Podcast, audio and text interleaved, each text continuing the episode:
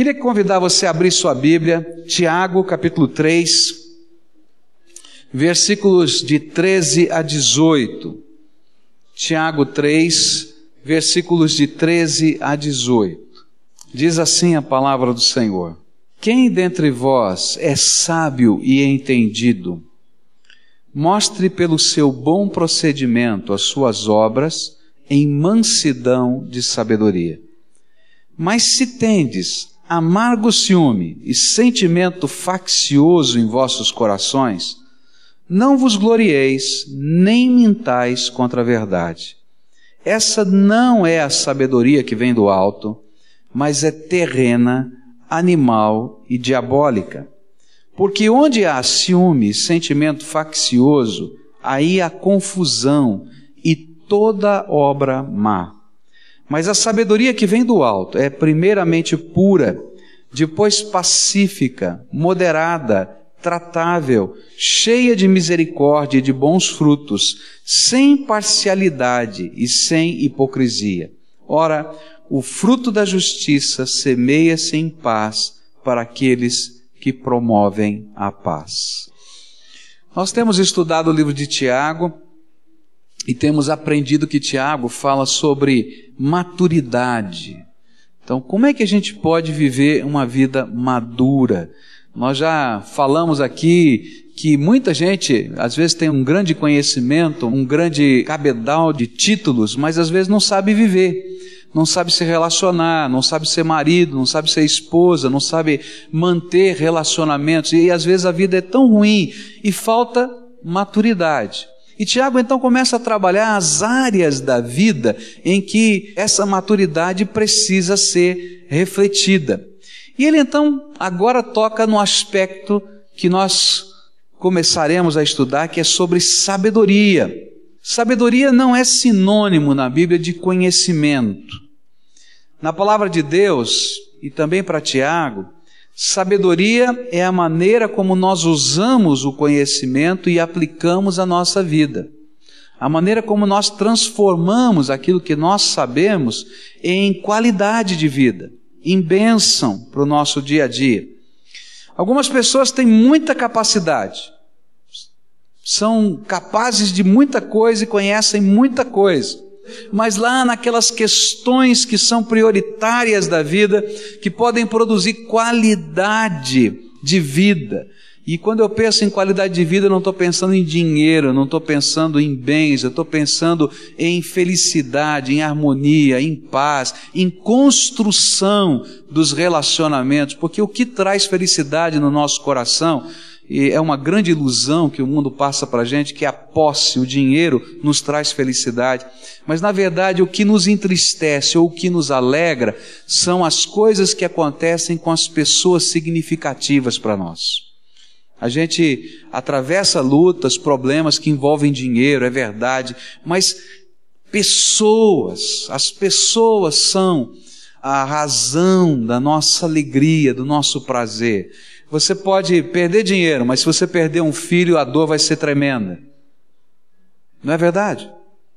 Porque isso é que tem sentido. Tiago está falando disso. Como é que a gente pode usar o conhecimento para isso? Na Bíblia, sabedoria, para mim, o que eu entendo é a arte de viver, a capacidade de aprender a viver e ser feliz. O problema que Tiago apresenta é que existem dois tipos diferentes de sabedoria a seduzirem o nosso coração. Existe um tipo de sabedoria que ele vai chamar de terrena, humana, que faz parte do senso comum, que faz parte da cultura, do jeito que as pessoas vivem na nossa sociedade. E existe um outro tipo de sabedoria que é quase contrária a essa cultura, quase não, diametralmente contrária a essa cultura, que ele vai dizer que vem do alto, que vem de valores que procedem de Deus. Todos esses versículos que lemos, ele vai tentando mostrar os contrastes entre a sabedoria comum humana que tem regido a maioria das pessoas da nossa terra e a sabedoria que Deus quer que exista no seu coração. Se eu tivesse que dar um título para esse texto e para esse sermão de hoje, eu diria o seguinte: olha, uma opção pela verdadeira sabedoria. Quais são os contrastes entre as duas? O primeiro contraste que Tiago coloca tem a ver com as origens. De onde procede uma e outra? E aí o texto é bem claro. A palavra de Deus vai dizer assim: quem é sábio dentre vós, ou quem dentre vós é sábio e entendido, mostre pelo seu bom procedimento as suas obras em mansidão de sabedoria. Mas se tendes amargo ciúme, sentimento faccioso em vosso coração, não vos glorieis nem mintais contra a verdade. Essa não é a sabedoria que vem do alto, mas é terrena, animal e diabólica. E aí a pergunta que eu faço é: de onde vem o senso comum, a sabedoria que domina a nossa sociedade? A Bíblia está dizendo que vem de três fontes. Ele usou a expressão terrena, não é isso? Animal e diabólica. As palavrinhas gregas que estão aqui são interessantes. Tiago vai falar das coisas que estão sobre a terra, das coisas que vêm da nossa a natureza animal, ele vai usar da alma, no sentido não de espírito, mas de daquilo que é a ânima, a força. E depois ele vai usar uma outra expressão fortíssima, ele vai dizer assim: e vem dos demônios. O que ele vai dizer? Vem dos demônios, está lá. Na língua grega está assim claramente. Na Bíblia, e Paulo é que fala mais vezes disso, existem três termos que são muito parecidos com esse que Tiago estava usando diz que existem três grandes inimigos da nossa fé e do nosso viver com Deus, que é o mundo, a carne e o diabo. Eu acho que Paulo e Tiago usaram os mesmos conceitos com palavras um pouquinho diferentes, mas a ideia é a mesma. A sabedoria que controla a nossa sociedade está baseada nesses valores do mundo, da carne e do diabo. Como é que é isso? Como é que funciona esse negócio? O que, que é esse mundo? Quando a gente pensa em mundo, ou essa sabedoria que é terrena, a gente vai entender que existem conceitos e valores que permeiam uma sociedade e que se tornam uma força controladora e modificadora dos nossos comportamentos, é, tanto em relação à família, quanto com Deus e em todas as áreas. Por exemplo, quando eu cheguei aqui em Curitiba, nossa família mudou para cá, eu estranhei a cultura do povo. Eu não sei se vocês sentiram isso, Fred, né? Eu estranhei a cultura do povo, o jeito que as pessoas pensam. É diferente o jeito como as pessoas valorizam alguma coisa ou não é diferente. Por exemplo, eu descobri que na cultura aqui do curitibano tem algumas coisas que são tremendamente fortes, tá? Primeiro, o curitibano é desconfiado. Ele olha para você assim, vamos ver, deixa eu ver quem é você primeiro, né? Daqui a pouco eu, eu vejo. Então eu já percebi que o povo era meio desconfiado. Chegou o pastor, todo mundo me tratou muito bem, muito querido. Quem é esse cara, né? Vamos ver direitinho aqui, né? Então a gente vai percebendo que isso fazia parte do jeitão do curitibano. Depois eu percebi uma outra coisa, que é uma qualidade muito bonita, que depois que passa essa fase né, da desconfiança, curitibano é amigo, é leal, ele empresta lealdade, é meu amigo. Né? Aí eu descobri que tem um defeito desse lado. É tão leal que às vezes não dá muito bola se está certo ou se está errado. É meu amigo, é meu amigo. E aí eu já comecei a estranhar. Né? Outra coisa que eu aprendi, que curitibano é assim, mão de vaca. Não é verdade? Eu venho de uma família, por exemplo, italiana, né? E a gente não entende esses negócios de cultura, os troços diferentes, né? Então, a família italiana, hum, isso faz parte da minha cultura. Quando a gente está inserido na cultura, a gente não, não entende, né? A gente não percebe. Na minha cultura é pecado faltar comida. Né? Então, se você, por exemplo, vai almoçar ou vai jantar, na, na cultura italiana tem que sobrar. Tá? Então todo mundo come, se farta, tem que sobrar um pouquinho. Nada se desperdiça na cultura italiana porque a gente reaproveita de algum jeito. Mas não pode estar contado. Aí eu aprendi aqui com os alemães. Alemão é assim, né? Cultura alemã, né? Quantas pessoas vai comer hoje? Ah, quatro. Quatro batata, um para cada um. Não é assim? É assim mesmo, contadinho, né? Exatamente. E a felicidade é quando deu certinho e não sobrou nada na mesa. Bom, isso é cultura, é cosmovisão. E você pode perceber como essas coisas influenciam a nossa vida, como elas determinam para a gente o que a gente deve ou não deve fazer. Tem coisas nessa maneira de, de viver da cultura ou do mundo que são neutras, mas tem coisas que nos conduzem a nos afastarmos dos projetos de Deus. Tem coisas desse jeitão de pensar que vão modificando os valores da nossa vida.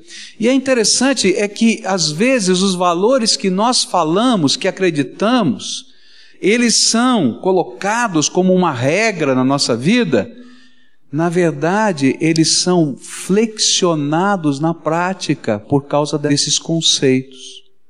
E aí, eu comecei a perceber algumas coisas estranhas, né? Como a questão do valor financeiro aqui em Curitiba é tão forte, é mais fácil para o curitibano aceitar um adultério do que aceitar alguém que não pagou uma dívida. E aí eu comecei a ficar chocado. Por quê? Agora, como é que funciona isso? O mundo tem um sistema de valores que começam a nortear o jeito que eu trabalho, o jeito que eu convivo na minha casa com a minha família, o jeito que eu valorizo a educação dos meus filhos, o que é que tem valor, o que é que não tem valor, e a gente vai se perdendo. A Bíblia diz que esse tipo de sabedoria, que é admirada, gente, sabe que essa sabedoria que faz parte dessa cultura, quando a gente incorpora, nós passamos a ser admirados pelas pessoas, porque nós refletimos o ideal do senso comum. A Bíblia diz: olha, essa não é a sabedoria que deve reger a tua casa, que deve reger a tua família, que deve reger o teu futuro, que deve reger a tua história. Porque se você só seguir o rumo das coisas que estão acontecendo na sociedade, então olha para a sociedade, você vai ver o resultado da tua vida e da tua família. O que, que a gente está vendo na sociedade? A gente está vendo violência, a gente está vendo desamor, a gente está vendo é, pobreza, desgraça, menos-valia das pessoas. Esse é o resultado desses conceitos. Segunda coisa que a Bíblia vai falar é que não somente o mundo está gerenciando, está colocando, e lembra que a palavra de Deus nos diz que o mundo jaz em quem? No maligno. Quem é que está por trás desses conceitos. A gente vê os filhos lá dentro dos programas, né, vivendo dissolutamente, sem compromisso, sem casamento, um tipo de relacionamento que não tem nada a ver com a palavra de Deus. E a gente entra no esquema do protagonista e torce. É isso, vai e tal, ganhou, que maravilha, chora, né? Final da novela chora, tal. E a gente não está vendo que esses valores estão determinando o que vai acontecer na nossa casa. Cuidado, porque o mundo jaz no maligno. Segundo a origem dessa sabedoria que faz parte do contexto humano, é natural, está aí na terra, a Bíblia diz isso, não é? É a carne, não é? Ou a ânima, como está lá no nosso texto. A nossa natureza que se coloca. Então, se você começa a olhar as filosofias que regem a nossa, a nossa sabedoria popular, ou a sabedoria até às vezes acadêmica, ela está dizendo que o que importa é a gente atender os desejos do nosso coração, as paixões da nossa alma, mesmo que estas coisas sejam completamente contraditórias à própria vida e à palavra de Deus. E aí você começa a ouvir o seguinte: olha, tanto faz se você é homossexual, se você é lésbico, tudo maravilha, o importante é você estar bem com você mesmo. É tão sério isso que hoje, se um psicólogo quiser ajudar um homossexual tá, a sair desses conflitos do seu coração, ele pode perder o seu registro de trabalho. É sério. Porque a gente está dizendo o que vale é só o que vem aqui, ó, chum. aquele fogo tal. E aí a gente vai ver coisas esquisitíssimas, porque se eu estou ligado somente na paixão da minha alma, no fogo do meu coração, no ímpeto, a gente vai ver assassinato, violência, não é? A gente vai ver desamor de toda sorte, porque o ímpeto é insano, é maluco, não é verdade? Todos nós, se agíssemos exatamente como vem aquele calor dentro da gente, íamos fazer bobagem, ou de um jeito ou de outro. Agora você imagina toda uma filosofia humanista dizendo: não, esses sentimentos, o jeitão que você pensa, o jeitão, você é tão maravilhoso, é tão especial, que tudo que você fizer vai ser maravilha. É isso que a gente está aprendendo. Você vai fazer um curso, por exemplo, para trabalhar em vendas, diz assim: olha, você pode tudo. Se você acreditar, você pode tudo. Vai lá, que você vai ganhar, que você vai fazer e tal. E a gente começa a acreditar. Opa, é isso aqui. A gente vai agindo no impulso. E aí a gente vê a casa da gente arrebentando-se no impulso. A gente vê os filhos da gente se acabando no impulso. E a gente diz: o que, que a gente pode fazer? A vida é assim. Não. Tem um outro tipo de sabedoria que precisa nortear a nossa vida, a nossa história. Palavra de Deus vai dizer que não somente a carne, que é essa manifestação dos desejos, da posse, do poder e do prazer como alvo máximo da nossa existência, está lá no controle e, de, e fazendo as leis dessa sabedoria. Então, a pessoa importante nessa terra aquela que pode, aquela que tem, né? aquela que desfruta. Esses são os valores da carne que estão ali colocados.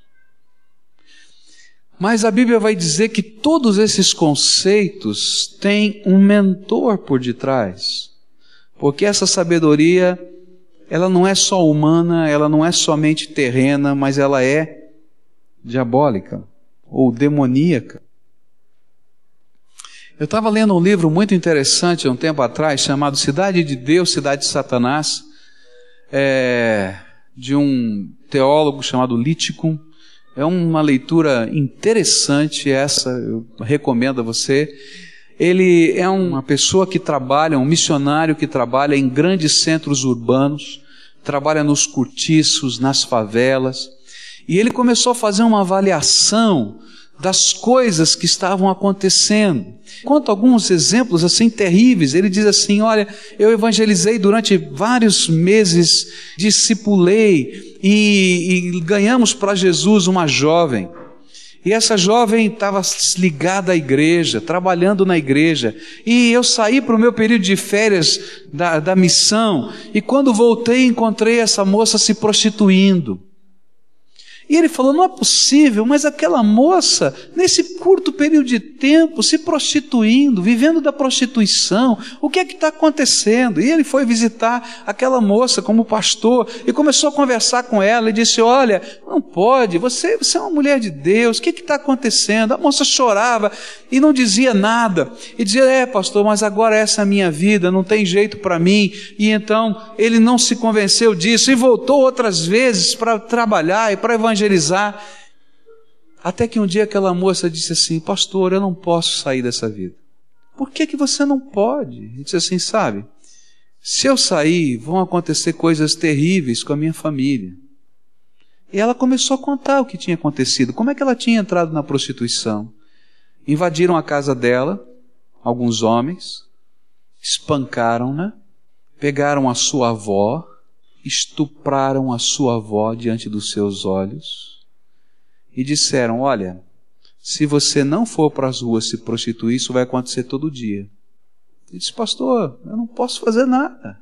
Ele disse: Não, nós vamos ajudar. Nós vamos ajudar.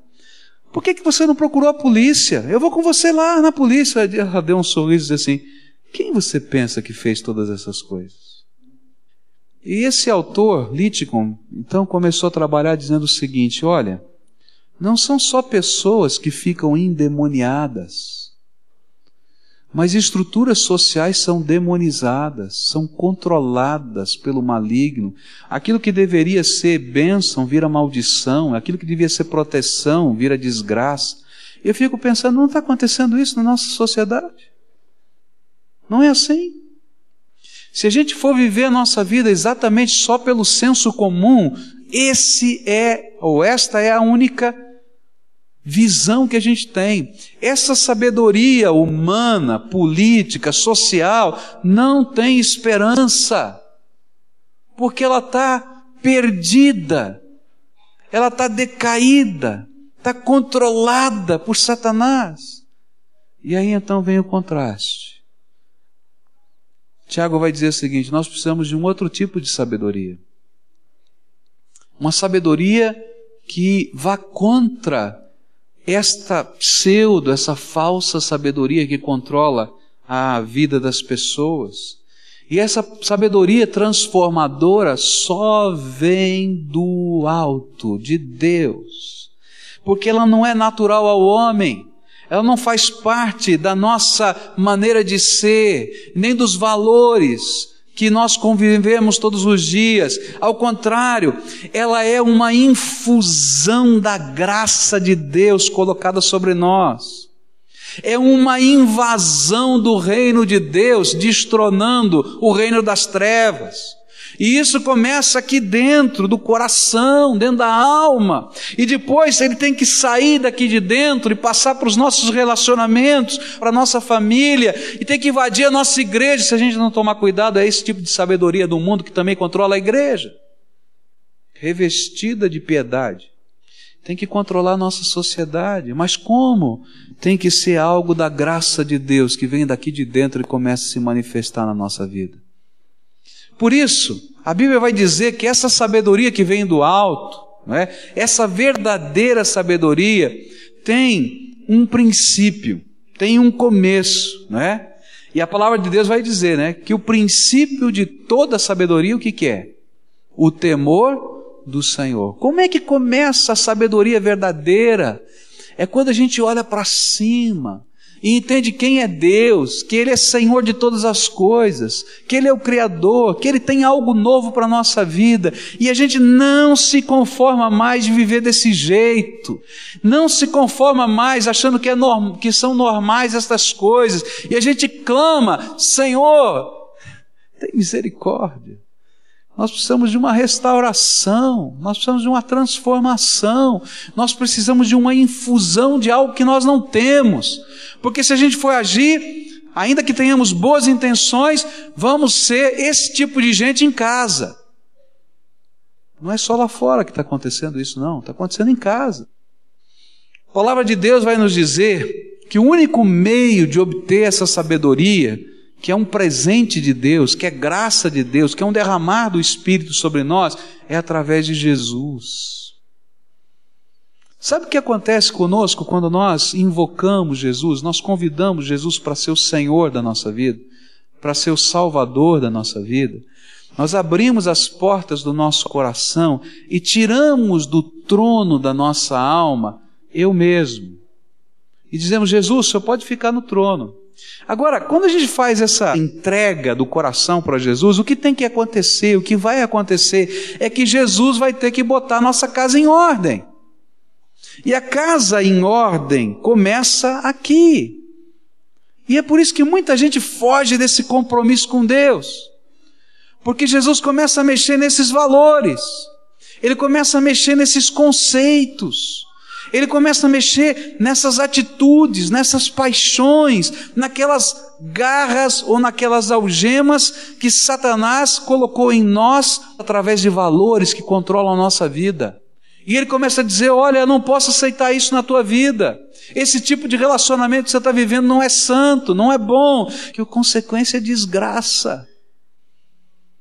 E aí, através desse entregar e desse permitir que Jesus esteja transformando os valores da nossa existência, é que a verdadeira sabedoria de Deus se implanta em nós.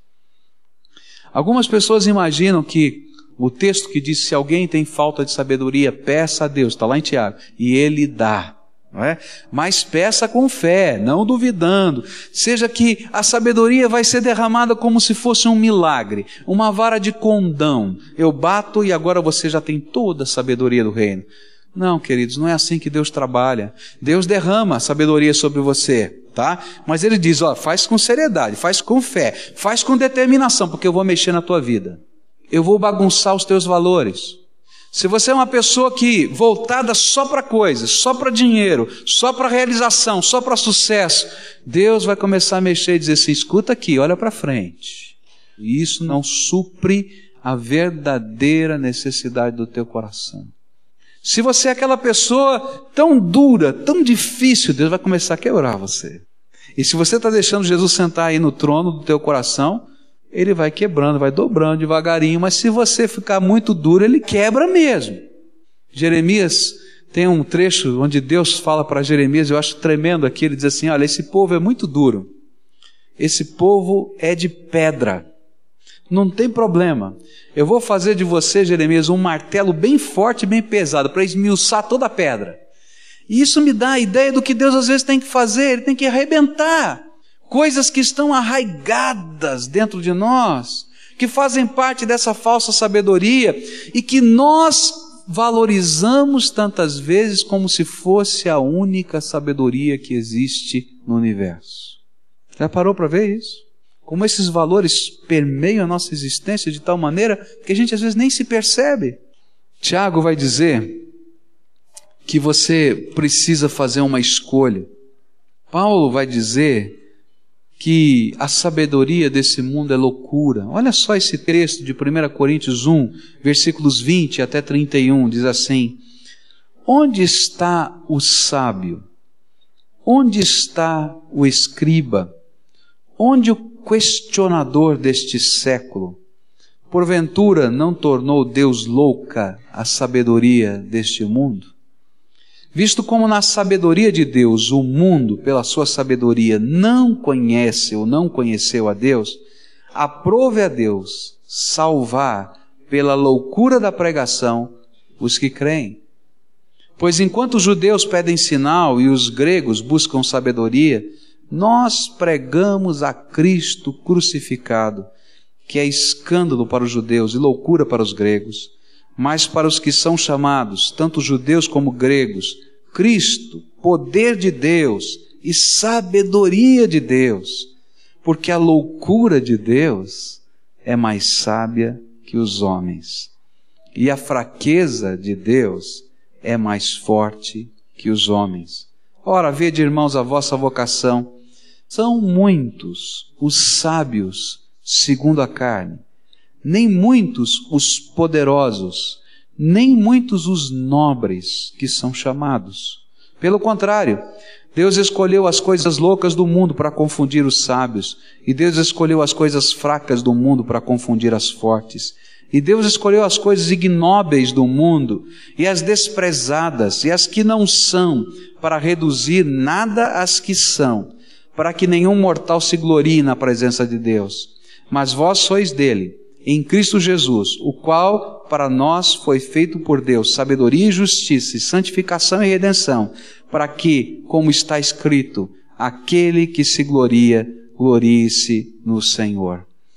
O que a palavra de Deus está dizendo é que se essa filosofia e essa maneira de pensar tão natural do mundo for a que você está abraçado, e que você está sendo conduzido, é muito difícil você deixar Jesus ser Senhor da tua vida. Porque o controle, o poder seduzem. E todos nós temos controle e poder, pelo menos, da nossa vida. E para a gente poder viver a sabedoria do alto, eu tenho que entregar o controle, o poder, a influência, os sonhos no controle de Jesus, para Ele transformar os valores da minha vida. Agora é uma grande bênção, porque enquanto o controle está na tua mão, essa sabedoria só vai produzir os frutos que ela pode produzir. Sabe o que, que o diabo veio fazer nessa terra? Matar, roubar e destruir. E por isso, a consequência desse caminho largo, dessa sabedoria, é um fim trágico que começa a ser experimentado aqui, nos nossos relacionamentos, na nossa vida, mas que um dia, no juízo de Deus, não tem futuro, Porque o inferno existe de verdade. E um dia a gente vai ter que prestar contas a Deus. E a consequência dessa sabedoria, que nada mais é do que andar segundo os preceitos do diabo, é o inferno, porque esse é o lugar dele. Agora, a sabedoria do alto pode ser apertada, pode ser estreita, pode ser sinuosa no nosso dia a dia. Mas o fim dela é a bênção.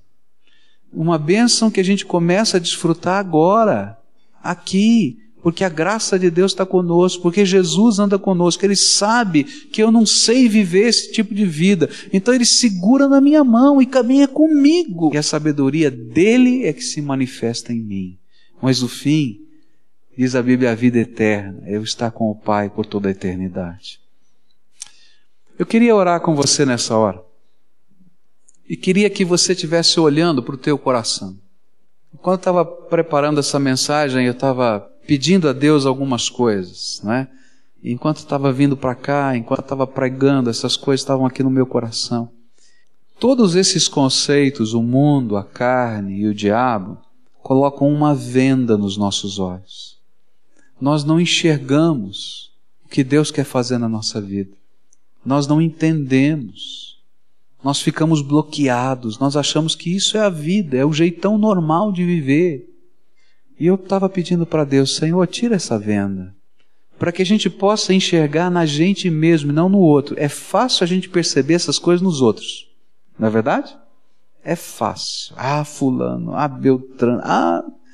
Mas eu estava pedindo, Deus, tira a minha venda. Tira a sua venda. Para que a gente possa perceber na gente. E hoje fazer entregas essa sabedoria do alto precisa ser vivida em integridade, em totalidade dentro do nosso coração. Às vezes a gente abriu um pedacinho do coração e disse: Jesus, aqui o senhor pode trabalhar, mas esses outros quartos deixa comigo, não entra não. Ali senhor não pode. E a gente nunca faz aquela entrega total, absoluta, real. E hoje eu queria convidar você a fazer uma entrega da tua vida de confessar a Jesus redutos inexpugnáveis da sua alma, que você não deixa ninguém mexer. Ai de quem chegar perto, você já dá um chute na canela logo de cara. São essas áreas que o Senhor Jesus quer entrar e quer transformar para que valores do reino se manifestem na tua vida. A hora que você for para o teu trabalho, a hora que você for para a tua família, você tem que levar Jesus com você. Tem que deixar Jesus entrar nessas coisas. Você não vai saber fazer, você não vai entender, mas você vai dizer: Jesus, me ajuda agora, eu quero viver segundo a tua vontade. E sabe, esse relacionamento faz diferença. Algumas pessoas vão achar que você é louco. A Bíblia já disse que isso é loucura para o mundo. Você vai fazer negócio assim? Você vai educar filho assim? Você vai ser marido assim? Você vai ser esposa assim? Você vai procurar emprego assim? Mas olha, eu quero testemunhar para você que essa é a maior de todas as bênçãos que pode existir na nossa vida. Porque a gente nunca vai estar sozinho. A Bíblia diz: aquele né, que habita no esconderijo do Altíssimo, a sombra do Onipotente descansará. Você já viu como é que é a sombra? Dependendo da posição do sol, a sombra está sempre na frente da gente. Não é assim? A sombra não está aqui, a sombra está na frente. E a sensação que eu tenho é que, enquanto a gente vai caminhando na vida, com a sabedoria de Deus, o sol da justiça, que é Jesus, faz projetar diante de nós a sombra de Deus. E a gente vai caminhando e a sombra vai nos acompanhando, nos protegendo, nos guardando. Isso é andar debaixo da sabedoria de Deus. A soma dos nossos pecados fazem a sociedade brasileira e a sociedade do mundo ser o que é. A culpa não é de fulano, de Beltrano, eu tenho parte nessa culpa. E a obra de Deus transformadora tem que começar aqui na minha vida. E a gente vai fazer esse convite, Jesus, vem aqui me ensinar a viver essa tua sabedoria. E a gente vai fazer algumas entregas. Porque o Senhor Jesus, enquanto eu estava falando, o Espírito Santo foi na frente e aplicou no teu coração. E é interessante que parece que é só com a gente que Deus está falando, né? não é assim? Que o Espírito Santo foca. Então agora você vai fazer entregas, vai dizer, Jesus, olha, isso aqui que o Senhor me mostrou, aquela outra coisa, e o resto que eu ainda não percebi, eu estou colocando no teu altar. Eu quero pedir que o Senhor manifeste a tua graça sobre mim.